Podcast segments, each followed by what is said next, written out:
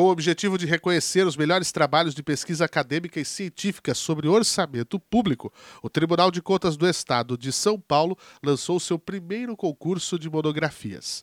Batizado de Prêmio Jorge de Birissá Piratininga de Orçamento Público 2022, em homenagem ao primeiro presidente do tribunal, o concurso está com inscrições abertas até o dia 31 de outubro. Podem participar pessoas físicas de qualquer nacionalidade e formação acadêmica no último ano de graduação ou já graduado.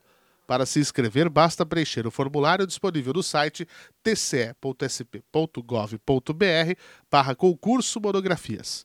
Os autores dos melhores trabalhos das categorias tese de doutorado, dissertação de mestrado e monografia de graduação serão premiados com as quantias de 10, 5 e 3 mil reais, respectivamente.